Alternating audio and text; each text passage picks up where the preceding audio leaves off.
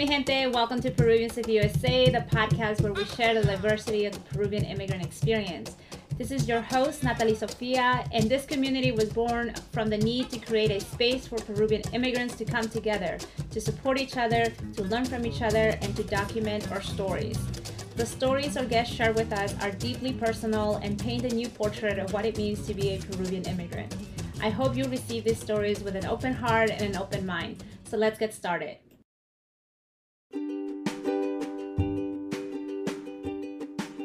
This episode is brought to you by Sensibly Home Loans. For many of us, buying a home is a new journey, and it can be overwhelming. This is why we rely and trust experts in the field. It means a lot is riding on your loan officer.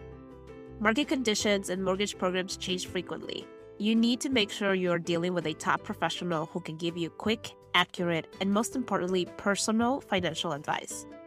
As an experienced loan officer, Ivan has the knowledge and expertise you need to explore many financing options available. On a personal note, I have known Ivan for a few years. We met in graduate school. Back in 2020, when I was considering refinancing my home, I called him to get the best financial advice. He helped explain everything to me and even connected me to a great professional in my state. Everyone's situation is different, from employment to credit to housing needs. His ultimate goal is ensuring that you make the right choice for yourself and your family. Ivan and his teams are licensed in Arizona, Texas, Florida, and California. They're soon to be licensed in Tennessee and Georgia as well. To explore different loan programs available, seek financial advice, or start a secure online application, visit sensiblyhl.com or call 866 222 4690. Again, visit sensiblyhl.com to seek personalized service and expert advice in your home buying journey. Sensibly Home is a mortgage broker, NMLS 2247181. Uh, welcome, Joseph Rios, to Peruvians of USA. I want to express how grateful I am for your time to spend with us. And I am super excited to talk to you about the real estate market because it's acting crazy. it's crazy.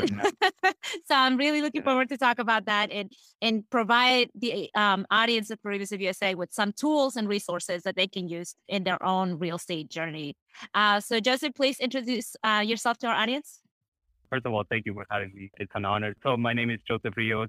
I am a Peruvian born and I came to the US when I was nine years old. I went to Rutgers I studied electrical engineering. And after Rutgers, I went to work for corporate America. I worked at Verizon for about six years. I started my master's, my MBA in business entrepreneurship. And then I finished my master's after I left Verizon. And then I started going into real estate full time. I'm, I am a real estate agent and I'm also a real estate investor. Yeah, thank you for that intro. To give the audience a little bit of context of how you and I connected, I interviewed your sister, Delia Rios, in episode 13 in season one. So if anybody wants to listen to the background story to Delia's and Joseph's immigration story in Peru, I would refer you to episode 13. But Joseph, since you came at nine years old, tell me about like your perspective, right? We heard Delia at length yeah. about her version of the story. It's it's different. Like I heard I heard Delia's interview, of course. I didn't really understand much of what's going of what was going on back then. But a lot of the things that she talked about, like the process of you know getting all the paperwork together, I I do remember that, but I didn't understand what was going on back then. I remember going to the uh, to the U.S. embassy. In my mind, it was just like a trip.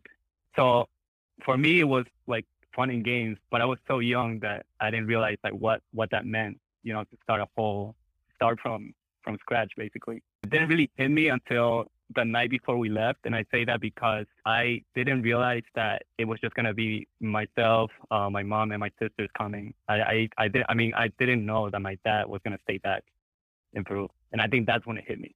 Like, why is he not coming with us? And I mean, at the beginning, like when we were here, um, I was with my cousins. My cousins also came around that time.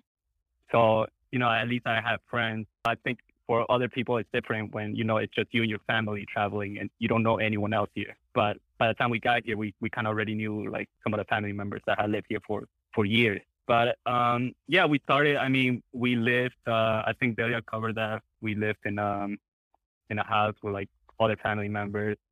We lived in a in a basement. We lived in an attic, and when you're young, you don't you don't realize any of those things because you're having so much fun being a kid. You know, going to school, doing you know doing all this stuff, and and now that you look back, like how can how could we have gone through that? Especially now that I'm a real estate agent, like I go to houses sometimes and I see families living in basements, and of course that's not it's not safe to do that. And and then I sometimes forget that I did that. The whole experience teaches you how to be strong in life. So one of the things that that I remember the most about Delia's interview is the closeness that you have with your parents and that you have as a family, right? Yeah. Um, and so, can you touch on that a little bit? Was that closeness always there, or do, or do you think it was because of the experiences that you went through? We've always been, uh, even with my dad staying back. Back then, you know, it, it's not like now where like you can just grab your phone and go to WhatsApp and then call someone and prove it, or text you know, you had to go to the store, get a five dollar, I think it was five dollars back then, just so you can talk to someone for like an hour. And my mom, I was always close to my mom. Even today, you know, as the only boy in the family, I like taking care of my mom. Like if we're very close. Like I always tell my sisters how like yo siempre consiento a mi mamá. And you know, when cuando mi mamá me consiente a mí, they're like, oh, like you know, you're doing what? Porque es tu es tu bebito. Like that's what she calls me, right? And then I'll say, oh, pero yo siempre le consiento. Like I'll buy her like the things she like. I know she likes um these uh, couches that they sell at CVS. So any anytime that I see that it's running out, I always get her a new one. Always get her a new one. But little things like that. But yeah, I've always been close to my parents. And now that I'm older, I, I mean, it's still there. You know, even with real estate related things, um, some of the stuff that uh, I have going on, they may not fully understand it, but I take my time to explain it to them just so that I can get their advice. And that helps me a lot. That's awesome. You spent like an extra year at Rutgers getting your engineering degree, and you come from a family of engineers. Like I think yeah. everybody in your family is engineering. so, so why? So why engineering? So I saw how Delia graduated from high school. She became an engineer. My older sister, who's younger than Delia, Sarah, she did the same thing. And I guess in my mind, I I kind of felt like that that might be the next path for me. Like I, this is what I have to do. I, I couldn't see myself doing anything else.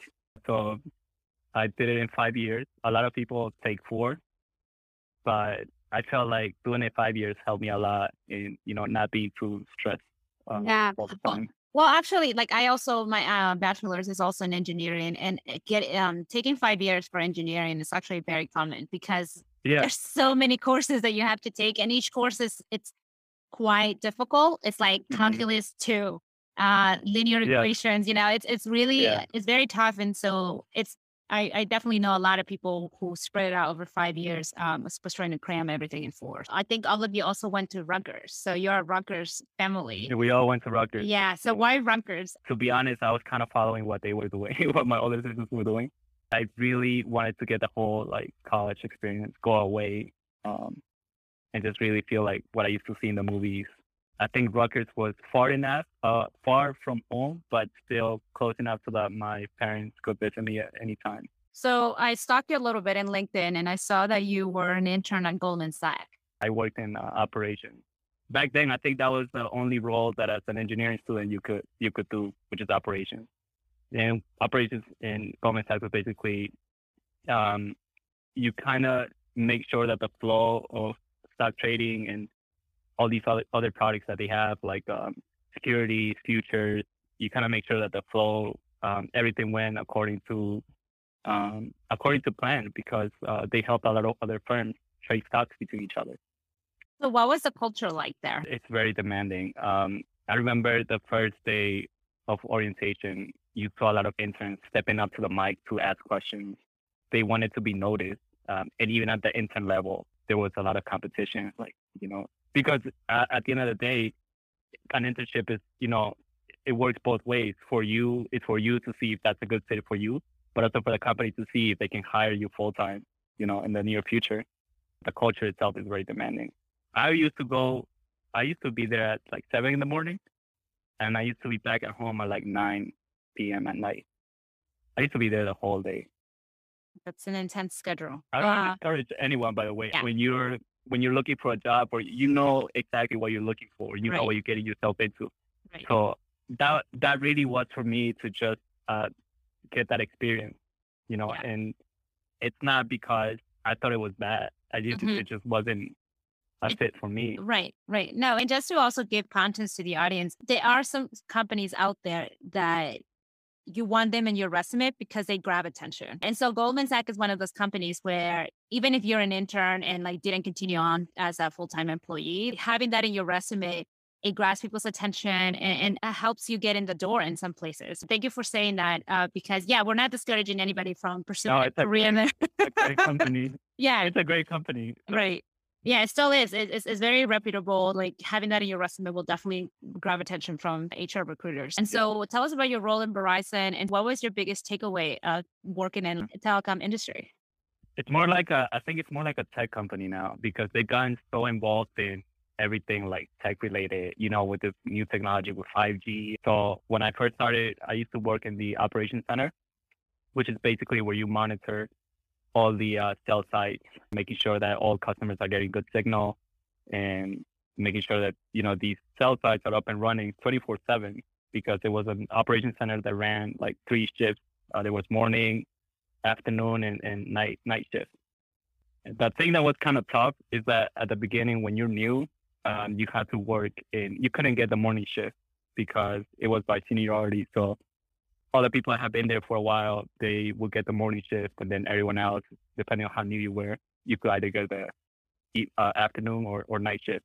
And it just so happened that I got the night shift, and I worked from 11 p.m. to 7 a.m. for three years. I did that for three years. Yeah, yeah tough schedule. That's a tough schedule. It was tough. It was tough. Yeah, it was. Uh, it was tough. I, I think now that I look back um, at what I did back then, I was young, right? I was 22, 23. I was 22 years old. But now I'm thinking it's not healthy for you to live a night shift style. I think it's not healthy. No, I agree. My dad worked the night shift in a grocery store for several years. Oh yeah, say even a decade, to be honest. No way. so it's very detrimental to your health working yeah. a night shift, particularly the older you get. So yeah, uh, exactly. Yeah, And there were people that had been there for 15 years and they were in night shift by choice. They like working night shift. And I could understand that because if you have, you, they, some of them had young children, they have a wife. Wouldn't you want to be with them, like you know, when you go to sleep and then when you wake up? But you, you kind of got paid more also. Mm-hmm. So maybe that's why. Yeah. Yeah. And you mentioned that during your time at um, Verizon, you started your MBA that focused in entrepreneurship.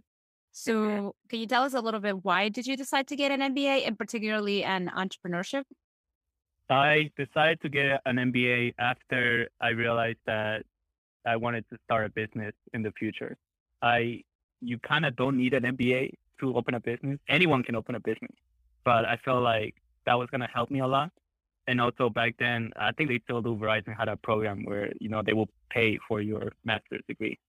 So I decided to take advantage of that. It wasn't, um, I started a program back in 2016. And mind you, I started working in Verizon back in 2012. And I, it's not like I took a gap of four years. I actually tried doing other master's degree before that. And I ended up always not going along with it. so um, yeah, I started the MBA in 2016 and I finished in 2019. Most of it was covered by Verizon's tuition program, but when I left Verizon in December of 2018, um, you know, they could no longer cover what was left of it, so that came out of my pocket. But yeah, it's, good to have on your resume if if you were to go to corporate America. But I did it mostly so that you know when I started a business, which I already did, it will help me kind of like see how to manage the business, um, how to do the accounting, financing, all that stuff. It, it has helped me a lot. Yeah, I want to highlight how Verizon had this benefit for their employees to cover an MBA or a master's degree. And I guess I want to encourage people in the audience to explore to see if your company has those benefits. Yes. So many of us don't take advantage of they those don't. benefits. And it only makes you more competitive in the job market. So look what benefits your company may have. I want to also highlight how what you said about you don't need an MBA to start a business. In many ways, an MBA it's like a nice to have. But I I, I also have an MBA and I uh, graduated in 2019. And oh, okay. And for me, it was so we graduated the same year. And for me, it was more about the network because there is a strong emphasis on the network. Yeah. But to be honest, like similar to you, it's almost like you don't know what you don't know. And then mm-hmm. the MBA doesn't make you a expert in anything. It doesn't. it's more like it exposes you to new ideas, new Yes. areas enough that you can go and learn it yourself later. Yes. So Yes, it does.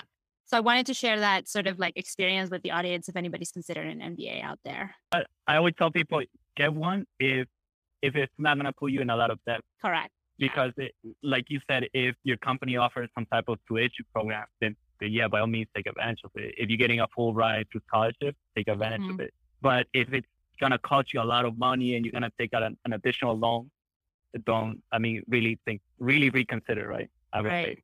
Yeah. Yeah. Yeah. And also, so there are full rides for MBAs, just to let Mhm. people know. And that's the only reason I really went back to school because I did get a full ride. But Um, I, yeah, I would encourage people to go to the consortium, to Google consortium, and Oh, that's the how? I get it. hmm Jen, that you got that? I think Uh-huh. I applied for that when Yeah. I but yeah, I, I never got it anyway. Yeah. uh, I mean, yeah. So I ended up applying for that. I would say that some of the resources I would direct people to are like consortium or MLT. So those are some of the, the organizations that are helping um, minorities go into Mhm. MBA programs. So, but now you're in real estate. And Yeah. so why real estate? Tell us, tell us your thought process. So I, I left Verizon uh, December of 2018, but I had already started getting into real estate before that. Um, of course, it was it wasn't something that I did all the time because I had a nine to five, but I got first got into it I guess when I bought my first house. Um, that was back in 20, 2015. When I graduated from Rutgers around May of 2012, a lot of my friends were buying nice cars. You know, everyone had their full time job secured, so everyone was buying cars. I think back then that that was the thing. It's not so much now where like you know, the, especially Gen Z, they're more focused on investing rather than spending money. But back then in May 2012, I guess with us millennials graduating from school, a lot of people went to buy their their cars, right? Because during college, most of us drove hoofties and beat up cars. I remember all my friends were buying like these really nice cars and, and I was going through the same, but I guess this is where my dad's influence came and he kept telling me, save your money, save your money, you're gonna need it so you can invest it. He never told me exactly what to invest in. It. He tells me now, like, yeah, I told you about real estate, you know, tú tenías que comprar casa. te dije. He never told me any of that. He said, he did say save your money, but anyway, you know Peruvian that. so um, I saved my money um, yeah, I saved money for like a year or two, I think. But I always knew I was gonna invest it in something. I just didn't know, you know, about real estate back then. For me, buying a house is like was something that I wasn't gonna be able to do until years after. I don't know why I had this idea in my head that you had to be 40 to buy a house. And I don't even know why now. I, I don't even know why where that number came from. Like 40 years old to buy a house, and so that was like that was not that never crossed my mind. And I think it wasn't until like 2013 or 2014 uh, where we had a meeting at Verizon. So I kind of arranged that meeting.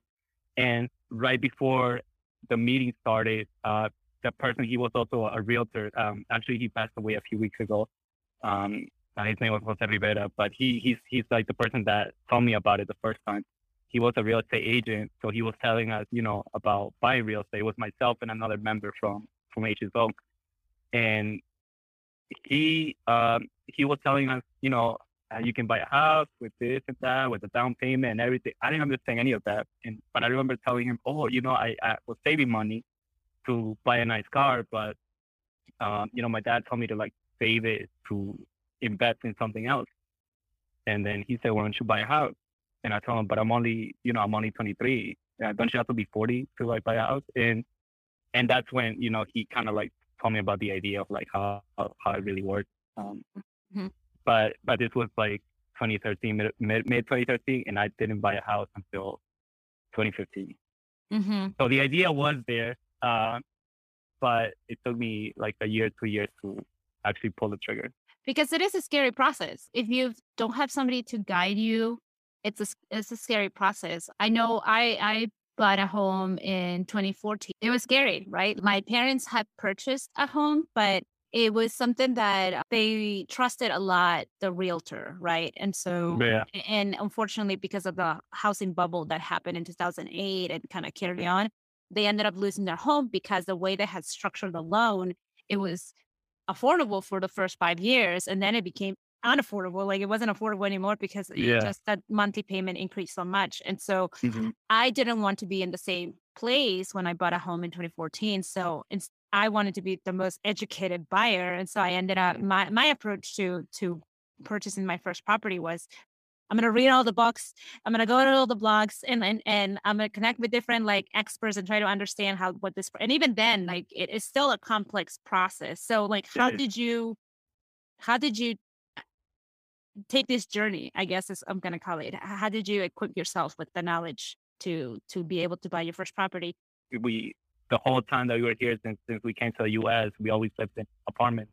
And for my mom, my dad, this was this was this was new for everyone. So I had to rely, like you say, I had to rely a lot on my realtor, my loan officer. Well, I should say real estate agent now because there's some like issue going on with like the, the trademark realtor and all that stuff. But I won't get into that. But anyway, uh, loan officer, and I just had to rely a lot of the, on the professionals to tell me exactly like what I needed to do uh, to buy my first house. But we we spent like I think a year looking. Uh, shout out to my realtor back then because now that I'm on the other side and I do have clients that have been looking for a year, it's it's not easy, especially when the market is this tough. I also didn't know about all the different options of buying a house when you're a first time homeowner, like the whole myth about having 20% down to buy a house. I had the money ready to spend 20% on my first house.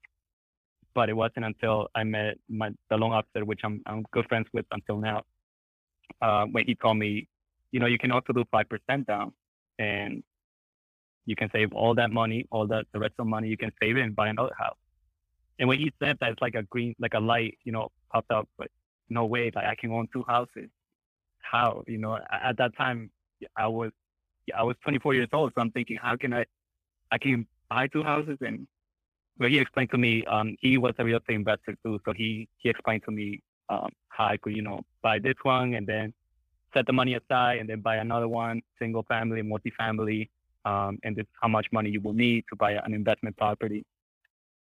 We closed on the house March of 2015. I'm actually here now. I I live this is the house that I first house that I bought. Um, when my parents moved in, um, and then we had the basement that I finished, and this is kind of like my space. A lot of people, when I tell my people like, "Oh, I live With my parents, and I live in the basement," you're like, no, Um, they live with me. They live yeah. with me. I'm like, "No, man, this is my house," and the basement is kind of like, it's kind of like a raised ranch style home. So this is like a, a whole new apartment, and this is mine, and my parents live with me, and they're upstairs. Know. Um, but yeah, now now I'm actually buying another house, and that's gonna be mine, like to live in just mine. That's so funny. I want to say that I also experienced the same thing when I bought the property. My parents moved in with me. There's that like explaining to people like I was dating at that time, and they'd be like, "Wait, so do you live by yourself? do you live with your parents? Because it looks like you live with your parents." And like, no, Yeah. you live with me. yeah, I got tired of explaining that. Right, right. So you mentioned that there are a lot of benefits to for being a first-time homeowner, and one of them being that you don't have to put it- put in the twenty percent deposit. And isn't that how we got into the housing market bubble? You t- touched on that a little bit? Is it just making it easier for people to buy homes, but maybe benefiting not the the homeowner, if that makes sense? I understand what you're saying. So basically, how is this not any different from what happened back then? From what I understand, like nowadays is, is e- even though there are a lot of benefits for first-time homeowners, and you know maybe here and there you get some uh, down payment assistance, it's still not like an easy process where like anyone can just go to a bank and say, "Give me money so I can buy house." It's it's not like that. There's a lot of things in place to make sure that you are a qualified buyer, and also that the house you're buying is really worth what today's market uh, conditions say it's worth. I think back then, uh, if I understand correctly from talking to people and reading some articles, everyone was saying on the whole, like it, I wouldn't say scam, but everyone was saying on the whole bubble. You know, if you had a appraisers, you know, people who give the value of the home, telling you know the banks, oh yeah, this house is worth this much, so they they definitely qualify and then you had the banks, uh, maybe some loan officers, um, putting in like extra income for a buyer that didn't have that much money in the bank or wasn't making that much money to buy a house. So, and, you know, even some realtors, I mean, I'm ashamed to say that, but I heard like even some realtors were and, you know, they were showing houses to people who they knew wouldn't even, couldn't even afford that house or the payment. So I think that's, that's how, you know, how it compares to how we do things nowadays. I do see that there are um, more requirements, right? Even though like you can technically buy a home with just 5% down, in some cases, there are still additional requirements that you have to fulfill before mm-hmm. buying those homes. And even the lenders are more careful about yes. appraising the home. What other benefits do first time homeowners have that they can take advantage of? There are programs out there that, depending on your income, um, you can qualify for down payment assistance. So you mentioned about the 5% down. That's, you know, you can do that for a conventional loan. There's also another type of loan that's very popular among first time home buyers, which is the uh, FHA loan that lets you put even 3.5% down. You don't need a lot of money when it comes to that, depending on that, what, you know, the price of the house that you're buying. But most of the time, if you're going to be using FHA, you're going to be buying a house that's maybe like 300, 400. Uh, so 3.5% of that is not that much compared to other loans that require a, a lot more money. But there are down payment assistance uh, even today. I think uh, it's called the uh, New Jersey Housing and Mortgage, um, the HMFMA. I think it, it, it's um it's an organization that helps people with uh, lower income, I guess, by certain areas, and they can you know they can help you even with like ten thousand dollars, which today ten thousand dollars can cover part of your down payment or part of your closing costs. Um, another thing, another method that you can use as a first-time home buyer is, you know, try to put do the 3.5% and then see if you can work into an agreement with the seller to have them, you know, give you some seller concession where they cover the closing costs. And then you have the um, other organizations like the, um, I'm not sure if I'm saying it correctly, HMSMA. You have then um, give you down payment assistance, and then you're essentially buying the house with zero money out of pocket. Um, but I know some people in our community too. They they're undocumented. Is the process different for undocumented folks? Like, uh, do they have to be documented to buy a property? I I think even now, if you have a I think it's called an IT number, ITIN, you can buy a house with that. Uh, it's just that the, the requirements are gonna be a little different, you know, a little more strict the way this kind of works is like for the banks, the more risk that they have to assume, the more is going to be required from the buyer. You know, so when we talk about 3.5%, everyone thinks, oh man, like this, this is very low. I can buy a house with this. But at the same time, there are some things that they don't tell you. I mean, they do tell you if you have a realtor who cares, I guess, about you, but you have to pay, for instance, mortgage insurance every month if you you, you pay 3.5% down, and that never goes away for the whole 30 years, you're paying mortgage insurance every month. And aside from that, at closing, you have to pay a mortgage, what's called mortgage insurance premium, which is like an additional, I think, uh, I think it's like one or two percent of the amount of the loan. So that could be like another, an extra two thousand, three thousand dollars on your closing costs. But you don't see that because you know you're more focused on the 3.5 percent.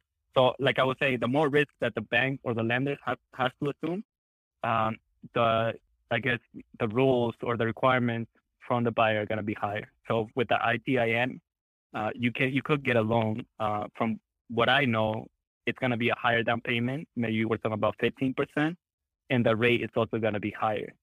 We're talking maybe five or six. I'm not a loan officer. That's a disclaimer. But from what I've heard, it's it's kind of like that. And I think if you have, I think if you have a work worker's permit, I'm not. Don't call me on this, but I think if you have a worker's worker's permit, there are some banks that will lend you money to buy a house. Okay, yeah, that's uh that's good information. I know that if you have an ITIN and you can get an ITIN by I think you apply online. There's there's I can probably put up a link. I, I definitely know people who have ITIN and have several several properties. So uh, I know mm-hmm. that's possible. Definitely encourage people to Google that information. Google's your best friend. yeah, Google, you can learn so much on, on Google, on YouTube, on yeah. podcasts. Like I I learned a lot of things. I like watching YouTube videos sometimes, mm-hmm. and most of the time the videos I watch are, are like I guess real estate related or investing mm-hmm. related. Mm-hmm. And uh, I'm kind of like a night owl, so I go to sleep maybe like at two, three in the morning. Mm-hmm. And usually what I do right before going to bed is I'm just scrolling through YouTube videos, learning new things. Are there any channels that you recommend people check out? Bigger Pocket, and I think that's something that if you ask anyone in real estate, oh, can you recommend a YouTube podcast? They'll say Bigger Pocket. That's like number one. I, I got a lot of my info, like different like ways, strategies like that. Because you hear from different people. You know, you hear from the and even if like you have some guests uh, on that podcast that might live in like California or or Texas, markets that are not the same as yours, you can use some of the strategies or, or some of the creative ways that they're like, you know, financing the, their purchases, all those things, and apply it to New Jersey or wherever you are. Uh, but Bigger Pockets is definitely one of them. You had someone actually that was interviewed by Bigger Pockets. Yeah. Diego, right? Diego Corso. Yeah. Yeah, he was in I season he was in season two. I'm trying to remember what episode number, but I'll link it. I think I want to say it was around episode 40.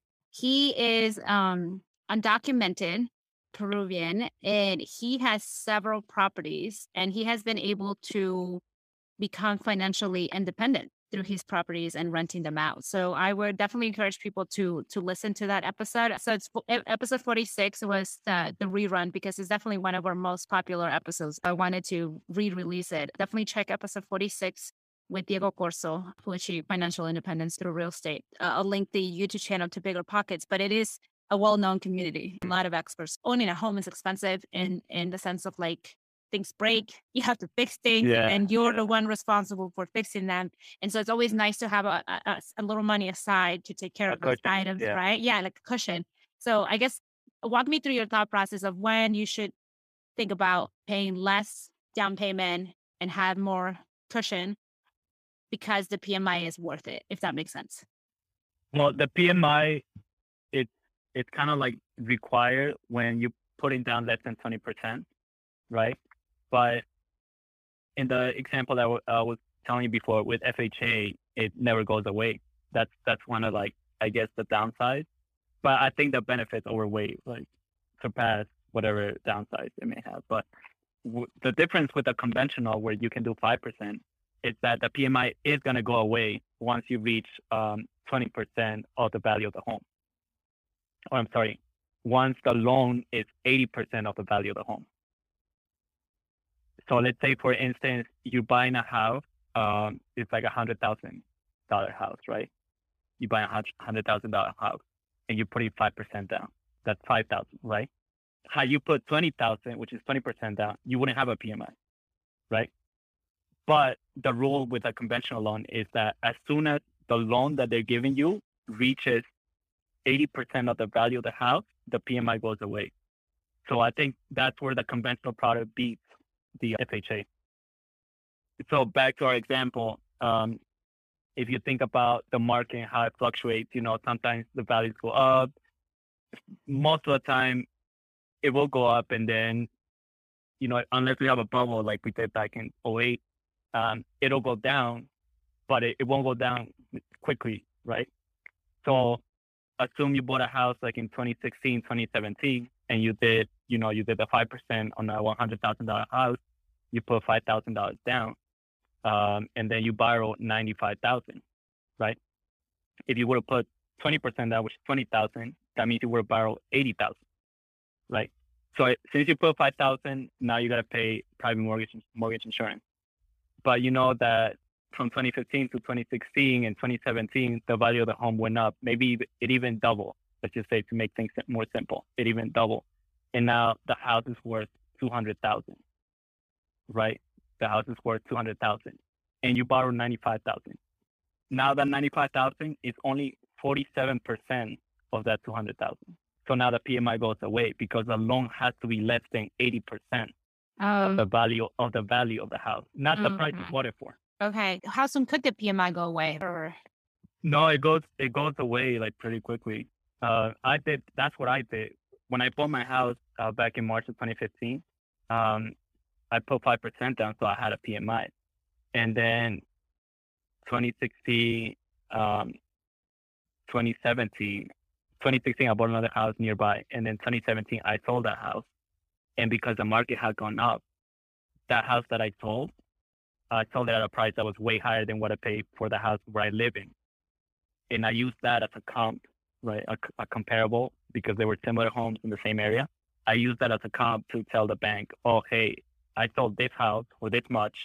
So that means my house must have gone up in value. Can we get rid of the PMI? And then the bank, what they do is they sell, they send someone out out here, whether it's an appraiser or, or a broker from a real estate company. Um, they take a look at the house and they do their, you know, their appraisal process where like they compare homes in the area. And a month later, it was gone. It was like a hundred dollars a month I was paying. So I was Wow. hundred dollars a month. Did you have to pay for that appraisal that the bank did? They chart they so they gave me two options. You pay six hundred dollars and it's gonna be a more detailed like appraisal report, just like when you buy your your house the first time. Or you can do a BPO, what stands for a broker's price opinion, which is a broker from a local real estate company will come and, and you know, give like an estimate. Obviously it's not gonna be like a professional appraiser where you get a full report, but uh, because I was very confident in what the value was. And I was already a real estate agent back then. I was doing it part time, but I was already a real estate agent. I was very confident that I only needed a BPO and I was gonna be okay. And for the BPO, I paid for like like I think fifty bucks. It wasn't that much. So can you walk us through what's that process of buying that second properties? Buying to have an investment property is more expensive. It's my understanding. Like the interest rate that the bank could give you is a lot higher.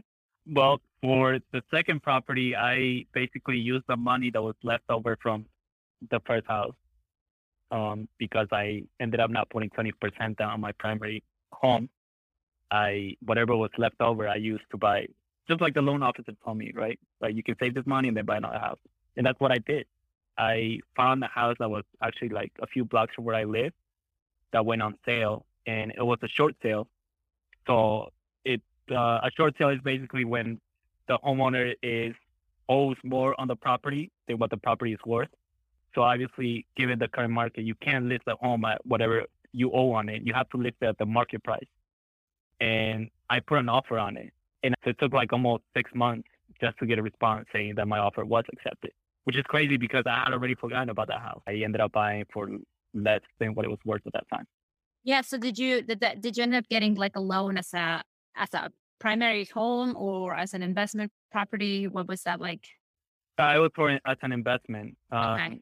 I think nowadays, you know, some people would, um, I mean, you can, you know, you can buy a, put a down payment as a first time home buyer, and then a year later, maybe do the same when you move into another house. Right. That, that you can do, right? Right. But, um, you know, sometimes people will buy, oh, like they'll put a down payment on a house and then Right. they want to get an investment property and they'll put a down payment as if they were going to live in that investment property, but they don't really live there. Mm. And it's, I mean, at the end of the day, you, you could get in trouble, but you know, it's at your own risk. Right. But that's not, that's not what I did. I, I put 15% down. Back then, I think still is for now, like now, when you buy a single family investment, it's Yeah. 15% down. If okay. it's multifamily, it's 25. Okay. And so did you ended up renting it right away or like what was I did. yeah? Okay. I did. And what's that, made- that process like?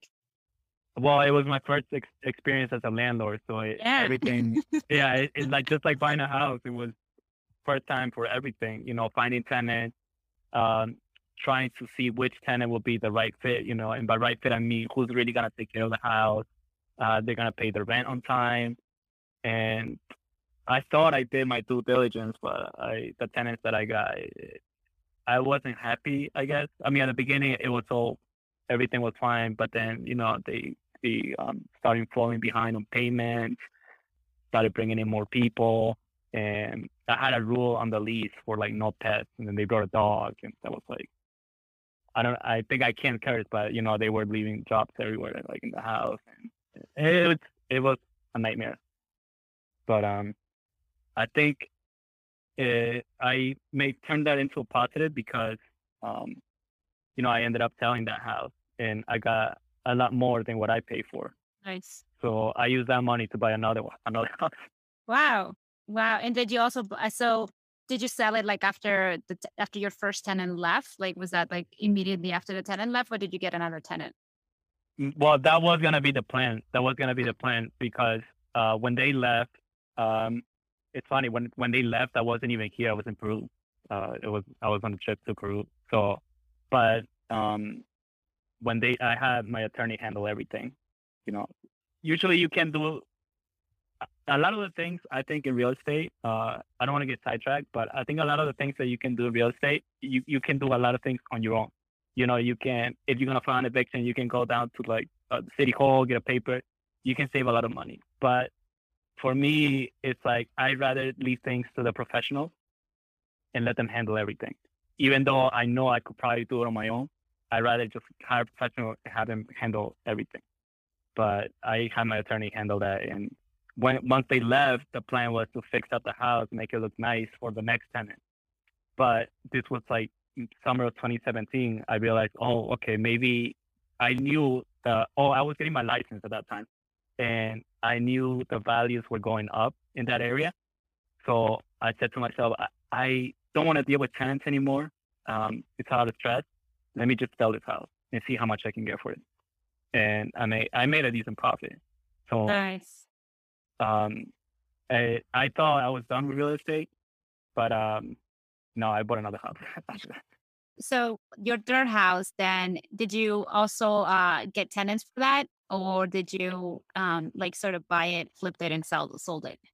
No, I I well after having that experience with single family, a lot of investors will tell you um, there's different types of investors. Some people are very focused on single family, and that's all they buy: single family, single family, single family. For me, the only downside with that is that, just like I experienced it with with the tenants, if you have only one um, source of income, right? Because it's only one tenant. You know, even though you have the whole family, just most of the time they depend on one or two incomes. But I consider that as like you just have you can only rely on one income on a single family. So the moment they stop paying rent, now every other, you know, any other payments, whether it's maintenance or mortgage payments, have to come out of your pocket. So how do I minimize that risk? And that's when I bought you know, the the house that I bought after that was a three family. Because in my mind, if one tenant starts stops paying rent, and I have two. And what is the probability that two or three tenants will start paying rent on the same month? You know, I, I lowered the risk as much as I could. And when I bought that house, there were tenants there already living there that has been living there for years. So um, that's another wow. thing. Uh, when you have tenants that have lived there for a while, the maintenance or the things that you have to take care of, uh, it's not going to be as demanding as when you put a new tenant in there because they have already been living there for so long that they know the condition of the property. They know all the ins and outs. They they know a lot more about the property than I do right? Whereas if you put a new tenant, they expect you to tell them exactly what's going on with the house. And if anything goes wrong, then it's on you because you didn't disclose that when they moved in. But if the tenants have been there for a while, they they know everything. they know if there's a leaky faucet, like a, sometimes when when when you run the water for too long, they know all of that. So, but yeah, I bought the house and all three tenants were already there, three families. It's a three family home. Wow. Yeah, I'm trying to think. I'm in the DC area. I'm like, have I seen a three family? Oh, you're in DC? I'm in DC. Yeah. I don't know why I thought you were in California. it's so funny. Everybody thinks I'm everywhere except DC. I'm telling you. sometimes I don't know why. Sometimes I there's these ideas in my head. That, yeah. And then I believe them, Okay. I'm not crazy. like, remember what I was telling you about uh, the 40, B40? B40 to buy a house? Yeah. I don't know why I assume you're in California. I don't even know where that came from. That's so funny.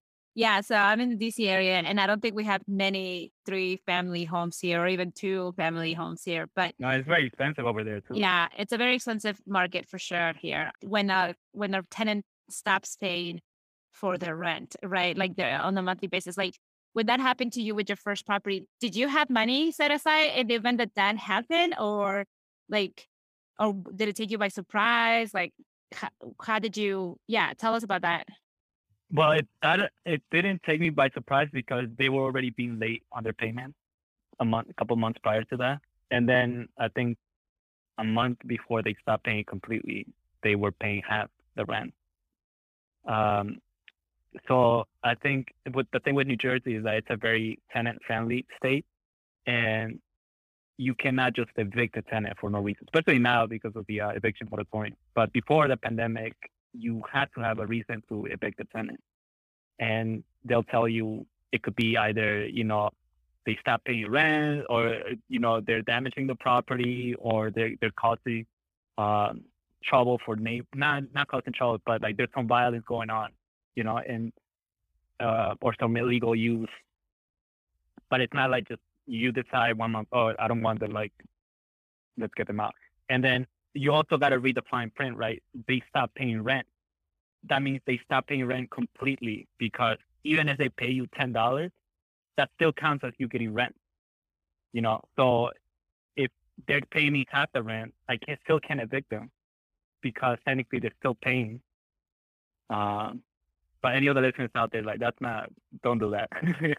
uh, but yeah, even even if you're getting money, you don't you don't have a right to evict them. Right. So I had to wait until they were completely done paying anything for me to start the process. Right. And during that time, I was losing money, but I also made a profit from the month from when, when they moved in and they were paying. I made a profit on that. And also, back then I was working at, at Verizon and I mean, I was making a decent income. So I was paying out of pocket, but I obviously, it's an investment. I would prefer not to be paying out of my own pocket. But yeah, it didn't take me by surprise. I knew it was coming. Okay, so you were more or less prepared for it financially too, to cover for a tenant not paying on time or not paying at all. So Yeah. okay. And so how did you vet them? How did you how do you vet tenants? Oh, Craigslist. Craigslist. I don't. I wouldn't recommend that. I don't even know if Craigslist is still around. Okay. But did you check like their credit score? Did you do like financial, like not financial, like what's it called? Criminal background checks? Like Yeah, there, there's Okay. like there's like online websites where you can go in and you can have the tenant like you can send a link to the tenant and kind of like screen them based on like you know they enter I think their social security number and then um, that website will give you a report of their financial situation and, and you know eviction history and everything.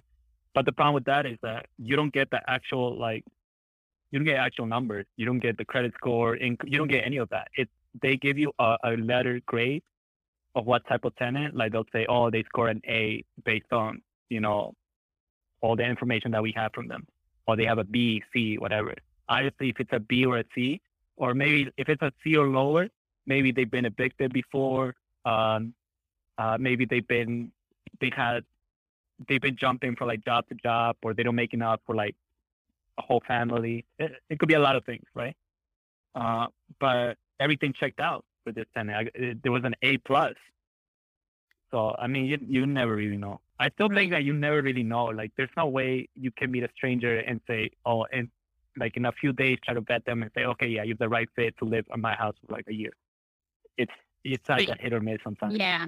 People people are unpredictable. Yeah, yeah. You never exactly. You never really get to know someone right. till you've known them for a while. Right. And I think and that's something key to to highlight. I if you're going to invest or be a real estate investor and you want tenants, gotta be prepared for that for people being unpredictable. You can have all your processes and check all the checks that you want, but people in general are unpredictable. I also think I also think it's important to mention how like you talked about having your loan officer and having your lawyer and it seems like when you are invested in real estate you you need a team right? You need a team you need a team my understanding is you need perhaps a loan officer the lawyer you also need somebody who's a, a good maintenance person handyman woman who can come fix your property and it's reliable. Can you just talk to us about who makes up that team for you? Like not like people's name but sort of roles I think it's well. I think at the beginning, it's obviously gonna be you from working with different people, and you can kind of tell who's really there to help you and who's really there to make some money.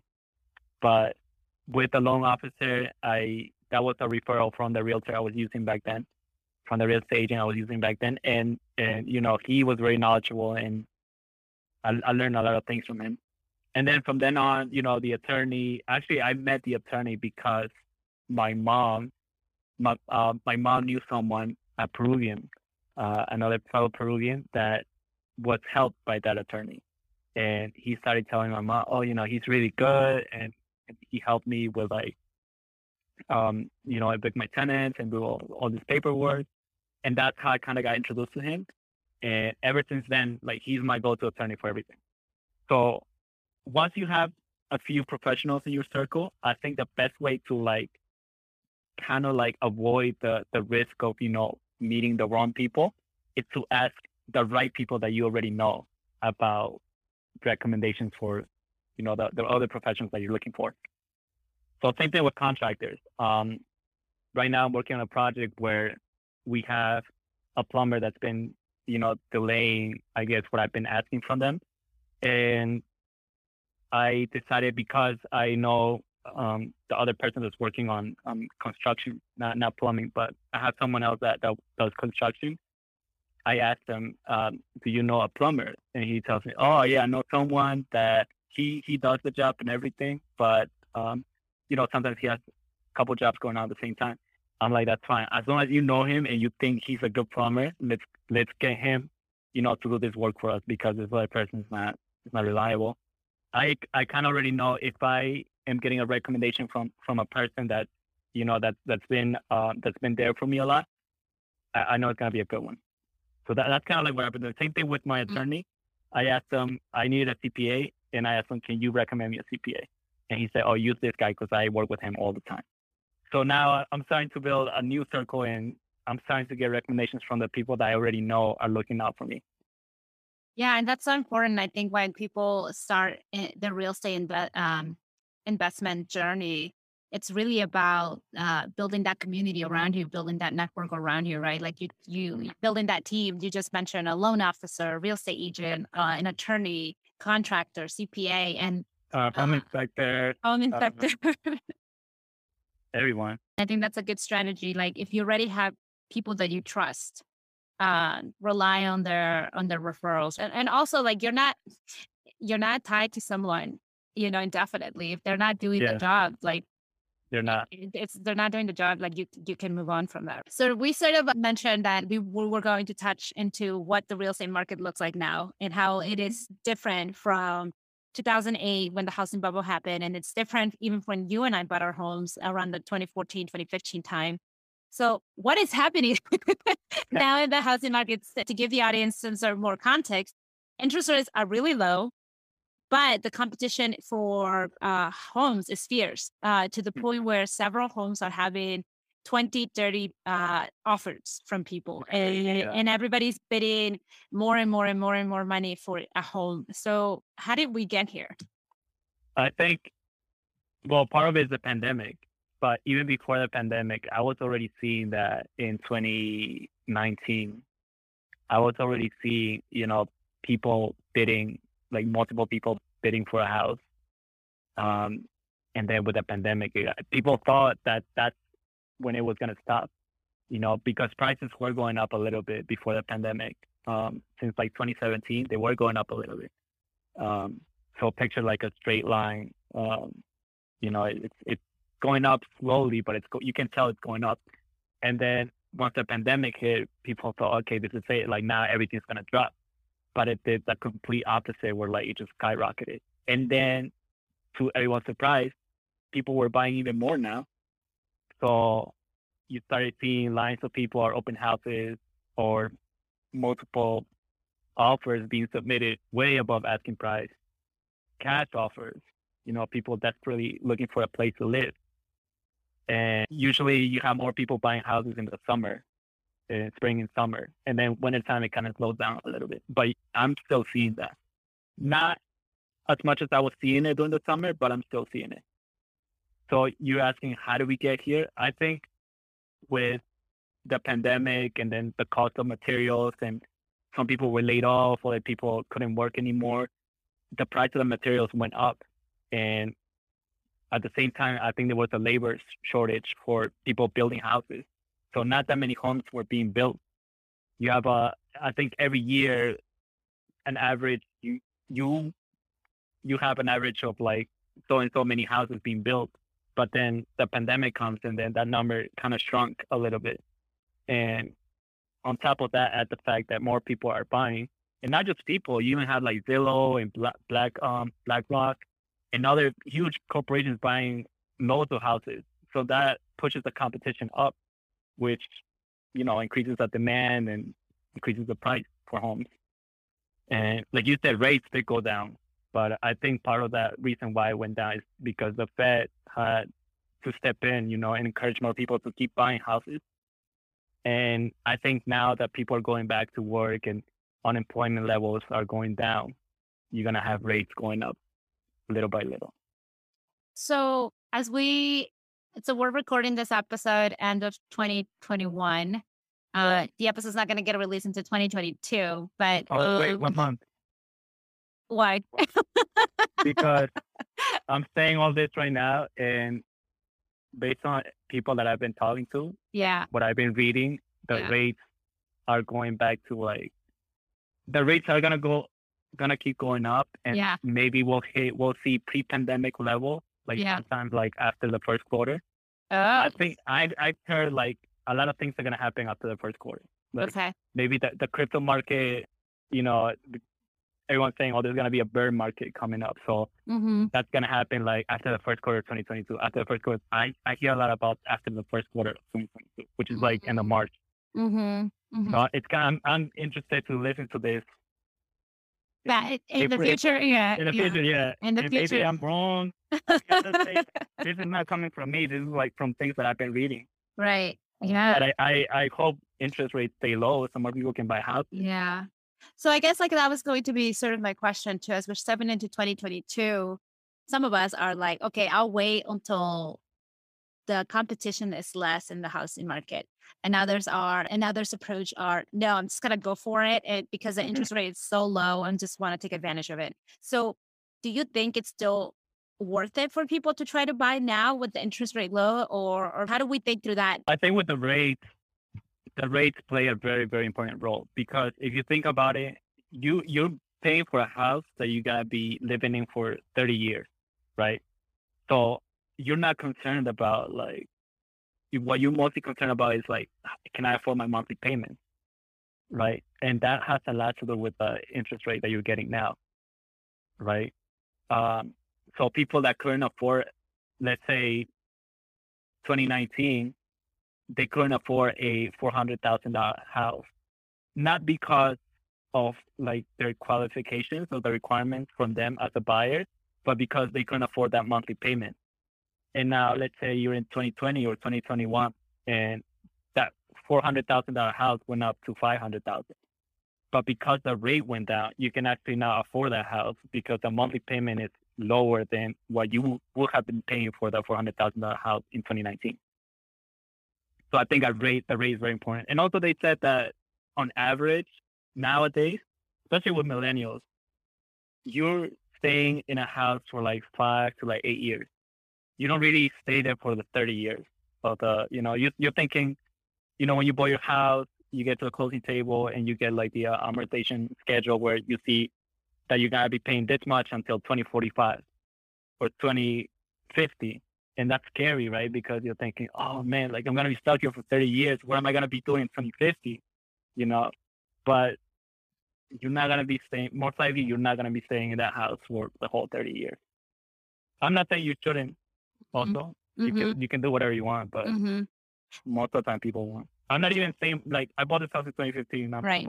move out soon, so. The millennials definitely tend to move more than other generations. That's true and not just with housing. I feel like with jobs also. Yeah. Like I was listening to the interview with uh with my sister, right, with Ilya, and she's right when she said like back then, like if you move, like it was it wasn't too common, but now I see people changing jobs all the time, and that's completely fine. Like society even accepted that now.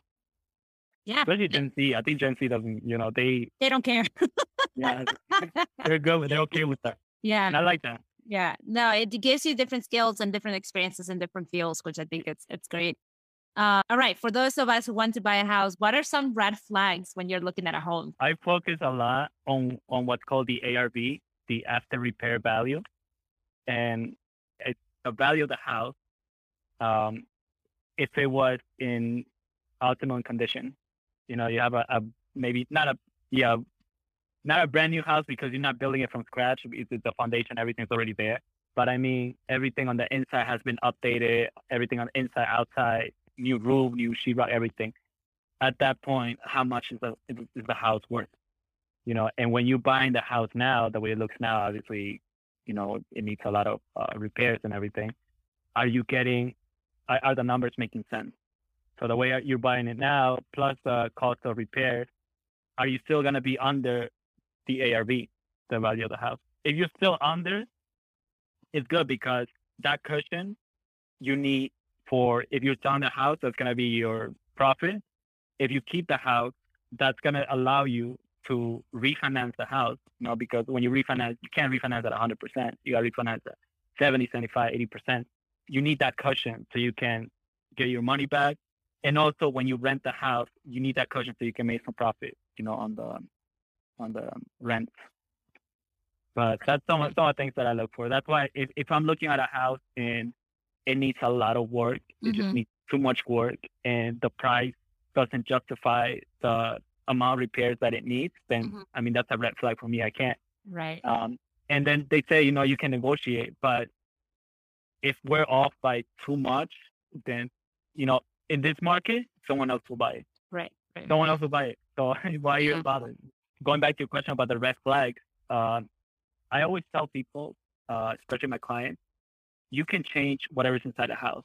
You can repair it at any time. You know, maybe maybe something that doesn't need to be repaired right away. You can repair over the years. But the thing that you cannot change is the location. You cannot change. So when you go into a house, don't be blinded, like you said, by the way it looks on the inside. It may be completely remodeled, new flooring, new walls, maybe new plumbing, new electricity, everything. But if it's not in an area where you will, you can see yourself living in, don't be fooled by the way the house looks. Because I've seen people that bought a nice house and they didn't really like the area. They weren't a big fan of the area, but because they went inside so that all the appliances were new, all the flooring was new, the paint, uh, countertops, everything was nice. They bought it and they regret it a year later.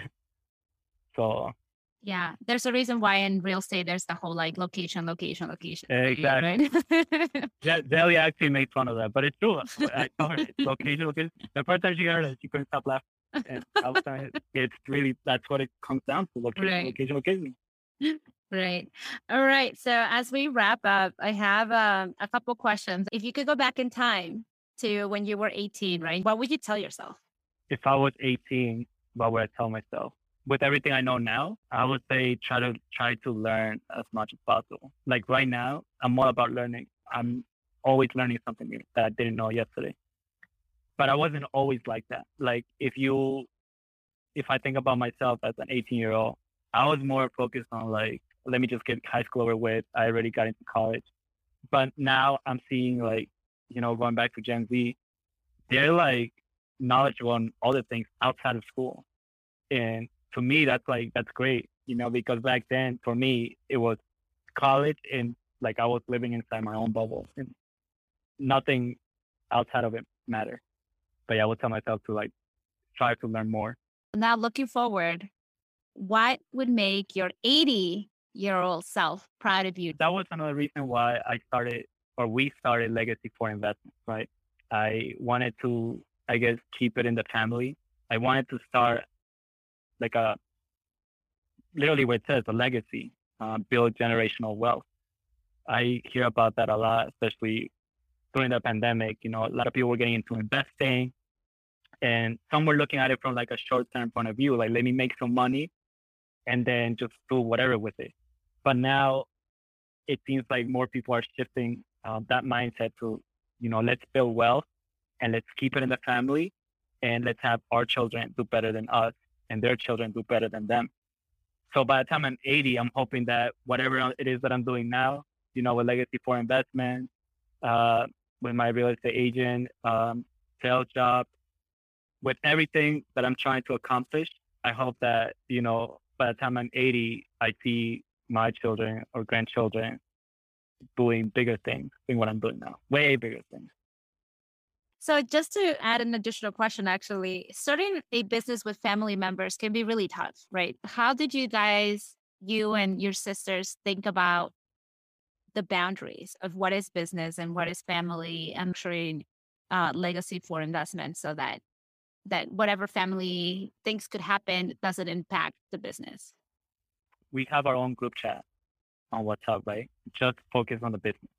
We have weekly meetings just to talk about the business.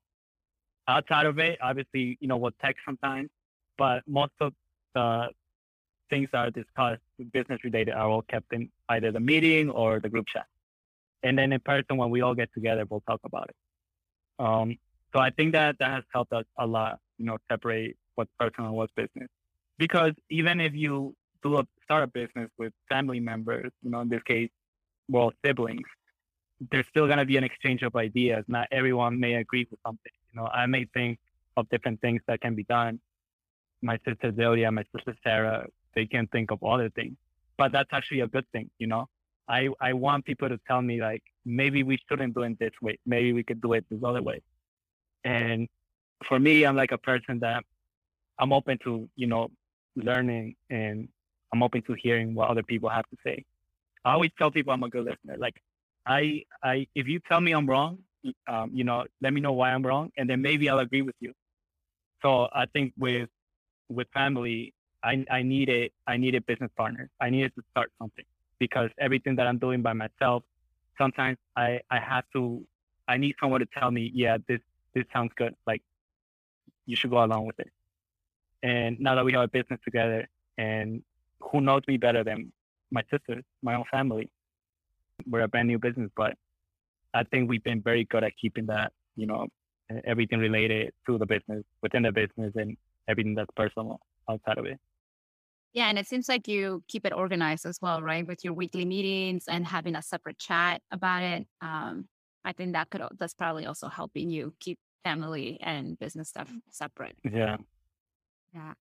Uh, so the last two questions are um, what is your message to the Peruvian diaspora here in the U.S.? And then, if you know, the we the podcast does get um, does have an audience in Peru, a small audience, but an audience. Um, okay. ¿Cuál sería tu mensaje para los peruanos en Perú? Okay, so for the Peruvians living here, um, my message would be to, and this might sound a little random, but to take care of your parents, because I think a lot of us are here and we're young. Um, and as we get older, we we want to work, um, we want to make money, you know, but we forget that our parents sacrificed a lot of things to get here, and you know maybe now we're doing better, but we also have to make sure that we don't leave them behind. I I know people that you know they have a good job and they're making good money now, but their parents are still living in an apartment in like whatever they grew up in, and maybe it's not even the best area to to live in. So I would say always, you know, always take care of your parents, regardless of whether, you know, you're an adult now. As you get older, they're getting older too. And, y para los peruanos que viven en Perú, uh, yo diría que sigan disfrutando la vida. Yo creo que para los peruanos, esto es algo que somos muy buenos en hacer, en, en disfrutar la vida. Yo fui a Perú el pasado fin de semana y en dos días sentí que eh, viví la experiencia de ser un adulto en Perú y todas las cosas que la gente hace para tratar de sacar su mente de, de otras cosas que estén pasando, cómo disfrutan, cómo se juntan los fines de semana, todo es un chiste, todo es este, alegría. Y yo sé que ahora con la situación de la política pueden estar separándose un poco y no me gustaría ver eso, me gustaría ver más unidad es, esta característica que, que tienen los peruanos, ¿no? Que son muy unidos. Eso me gustaría ver. Mm-hmm. Y ese sería mi mensaje. That's a great message. I love that. And it's true. We're very good about enjoying life. we are. We especially are, in I, Peru. especially in Peru. That that day that I went to to the game, that whole I just I felt like I missed out on that because mm-hmm. I was never a teenager or an adult over there. Mm-hmm. When I left, I was you know I was nine years old. Mm-hmm. So going back now and like drinking a beer outside the stadium with like all Peruvians and just Peruvian slang and, and jokes. Like we're very funny. I think we're very funny people. Yeah. Um, and eating Peruvian food and talking to other people that live there, right? That live there their whole life. Right. I think I missed out on that. Yeah, that's awesome. All right. Joseph, thank you again so much for sharing the wealth of knowledge that you shared with us about real estate and for sharing a little bit of your story as well. I really appreciate your time and I wish you and your sisters best of luck and many blessings that should come with your business legacy for investments. I really want to see all of you succeed and build that generational wealth that you mentioned because that is really what I want for all of our community. I applaud your uh, just really how much you're educating yourself and, and are learning because and are sharing with members of our community because I think that's also important. Like we don't have to reinvent the wheel. Many of us are experts in different areas. And I want us all to connect and I want us all to learn from each other because to your point, deberíamos seguir unidos. Seguir unidos, uh, whether we're here, whether we're in Peru, let's keep our community united. Let's keep our community like helping each other out. And that's really what I want to accomplish with this podcast. So again, Joseph, thank you so much. I really appreciate your time. Thank you for having me. Are you a small business looking to expand your digital footprint? Are you a small business looking to reach more of the Peruvian diaspora in the United States? Consider sponsoring an episode of Peruvians of USA. Peruvians of USA has launched its first sponsorship program. If you're interested, please visit peruviansofUSA.com slash sponsors or send us a message on Instagram.